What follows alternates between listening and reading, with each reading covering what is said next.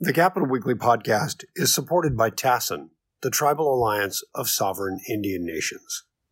Funding for the Capital Weekly podcast is provided by the California Endowment and by TASIN, the Tribal Alliance of Sovereign Indian Nations.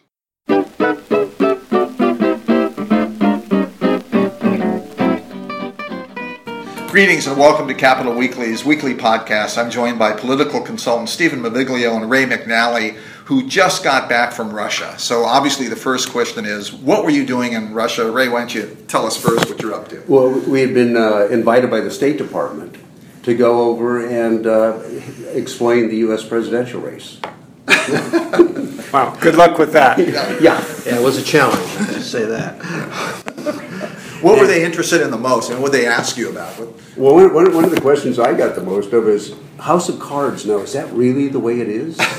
And we, we dutifully explained that you know typically politicians don't push reporters in front of speeding subway cars, no matter how tempted they are to do so. But they throw them under buses. they throw them under buses.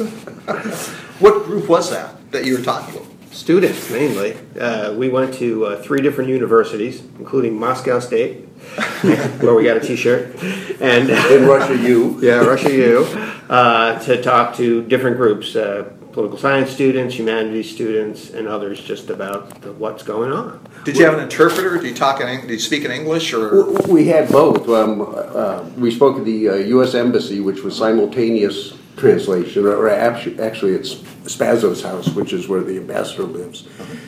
And then we spoke at the American Center at the U.S. Embassy, and that was English. Right. Um, some of the universities, they, they were all English, right? Yeah, the universities were all English. In fact, I was actually kind of surprised. Our last class had students from Afghanistan and Africa, and it's oh, speaking really? perfect English in Moscow, Russia. So, how'd they come up with you two guys? How'd they pluck you out of Sacramento here and get you over there? I thought uh, Sal Russo had that whole thing dialed. yeah, just the guy they called. Uh, a friend of mine who used to live in Moscow. She she was born and raised in Siberia, and. Uh, uh, was living in Moscow working for the International Republican Institute as the in country director. She recommended us. But her story is that one night in Moscow, she had a knock on the door, and there were uh, some police, and they said, You should be gone in 24 hours. Really? Yeah. And so she left the country, left her family, and hasn't been back. And interestingly, they've thrown out the uh, Republican and Democratic organizations that promote democracy there, uh, they're gone. As, as are all the only independent pollster, as are the Russians who created their version of Facebook. They're no longer in the country. Got subtle hints to leave. Wow. Yeah, about two days before we um, we left, uh, I heard that International Republican Institute and the National Democratic Institute, both of which work together to foster democracy around the world, were put on the undesirable list.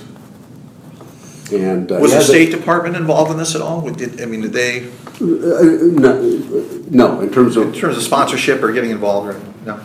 Mm-mm. They do going the other direction. They do that here. We've actually had uh, not lately, but at the other office over on 9th, we used to have the State Department once a year bring in, you know, students and people from all over the place, and they'd ask for you know political advice and political information. Yeah, it's weird. I mean, some of the, some of our presentations, people spoke very openly and were very critical of the government. And then you hear stories like, you know, the knock on the door in the middle of the night. The issue in, uh, well, one of the issues in Europe is they don't understand the rise of Trump. They don't understand how, you know, what's fueling that. What did they ask you that there? And if they did, what do you, what do you guys tell them? What, well, I mean, that's not exclusive to Europe. I don't, I don't understand it either. but no, I mean, that was probably the most asked question, particularly among the Americans we met who are living over there. Uh, not in a bubble. Uh, they can read and see everything we can, but they couldn't understand it either.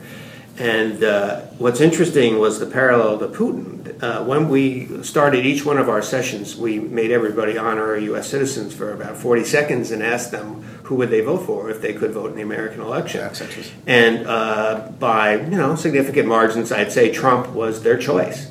Wow. they think Hillary is going to be much tougher on her, them uh, they blame her for the, some of the sanctions after the yeah. Ukraine issues. Uh, they blame her for being tough with Putin, and they like what Trump has to say. Yeah, one, uh, one of the Russian gentlemen at the uh, uh, American Center uh, said, "We like Trump. He's a strong leader."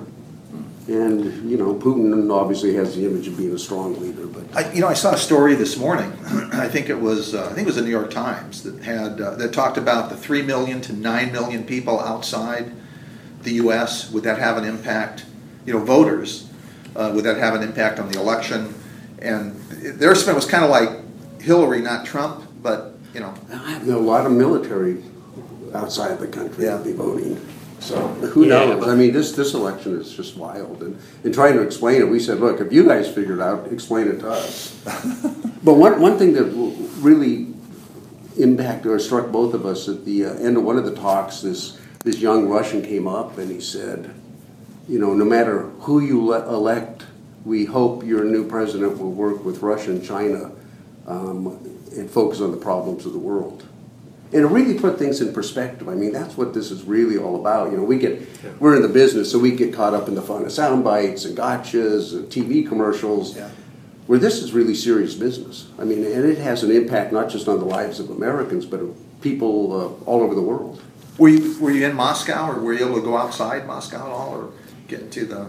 We didn't really have time. I mean, we, we had a full schedule and we were running for the five days we were there. Yeah, and I've been to Russia once before in the 1990s to St. Petersburg, though not Moscow. Wow, and it was, you know, I couldn't compare side by side. Ray could because he had been there in the early 90s before the breakup. Uh-huh. But to me, that the cultural differences. I mean, we went to a farm to fork restaurant. Uh, there were boutiques for every designer label you could possibly imagine lining the streets. These were not empty store shelves uh, at all. Yeah, when I was there in 1990, um, I remembered I was going to wait until we got to Moscow. I was going to get a heavy coat because I knew it was going to be cold, and I thought, what a treat to go to Gooms and buy a, a coat. Well, thank God I bought one in New York because when we got to Moscow, we went to Gooms, and it looked like a bombed-out building. There was uh, water leaking through the, uh, the, the ceiling. The shops were closed. One, it, it, there was nothing to buy. I had never been to a country where you'd go into a store and there would be nothing on the shelves and nothing to buy. And how did it look when you were there just last week? Well, uh, bright, beautiful, restored. Um, every designer shop you could think of. The place was loaded with food and goods and wine and spirits. I, I mean, the change has been remarkable. But rest assured, Lenin is still in his tomb. We, Yeah. we, we verified that. And rest assured, Stalin is no longer there as well. Did you get to the subway at all? Oh, yeah. I've seen these pictures of the subway. They look like uh, I don't know. They look like Well, palaces. Or They something. do. They have uh, uh, sculptures and chandeliers Yeah. and paintings. mosaics, beautiful lights, murals. Yeah, that was pretty Did, impressive. did you guys get any questions about the electoral college? Tim and I are always arguing about the electoral college. I mean, you guys must have. We, we tried to give a short lesson on how it works, and again, we, we said if you can understand it, please tell us because we have trouble as Americans understanding Yeah. it. But, but yeah, yeah, we, we got into that a little bit, but but really, it was it was about the personalities. I think that were, that people were most interested in. Yeah, in fact, I, I, learned, I watched an episode of Veep on the plane over and realized there could be a tie in electoral college. I didn't realize that, so there you go. I heard they were talking about that in the building. That uh, one theory was two, 269 and 269. Then it gets kicked to the House of Representatives, and then they can choose the president, and it doesn't have to be anybody that ran. Yeah. Right. You know, Given, So you could be. I could. given the relationship between Trump and Paul Ryan, I think that's very possible. That's amazing. So. Yeah, Paul Ryan might be our next one. Yeah, really. Did they? Um, you get uh, anything about the personalities of the candidates? Uh, anybody ask, well, why is you know why Donald Trump with the crazy hair and the thousand dollar suits and all this stuff? Why he's Again, what is it? again, I mean, they, they, they just seemed to be drawn to, to the fact that he was a, a strong candidate. And um, Hillary, I'll let you. Well, no, I, I think there wasn't a lot, a lot of that. But you know, remember, we're in a country where they have pictures of Putin riding a, a horse, bare-chested, and in a judo outfit you know, over his opponent. I mean, they like that sort of look. So uh, you know, Yeah, Trump, Trump follows in the footsteps. Yeah, the backdrop for this was why we were there is when Trump was saying that he thought Putin was a better president than Obama. Uh-huh. And so, you know, which is fighting words for most Americans, but he's managed to get away with it. But I mean, people were chattering about that.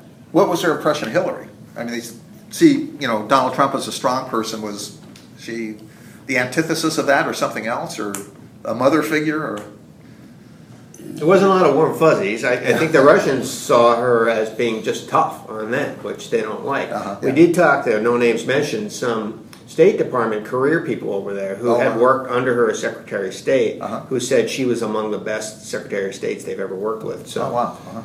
and they also mentioned other Republicans in the same breath. So Okay. that was encouraging to hear. Well, I think on that positive note, we can wrap up this podcast. It's the first one we've had, Tim, in what, in uh, several I, weeks? I So can't even remember. several weeks being uh, months. It's our yes. weekly podcast for a while, so you guys have kicked off uh, the rejuvenation of our podcast. So Ray McNally, Stephen Maviglio, thank you both very much for sharing your experiences. Thanks again. Thank you. Thank you, guys. Thanks, man.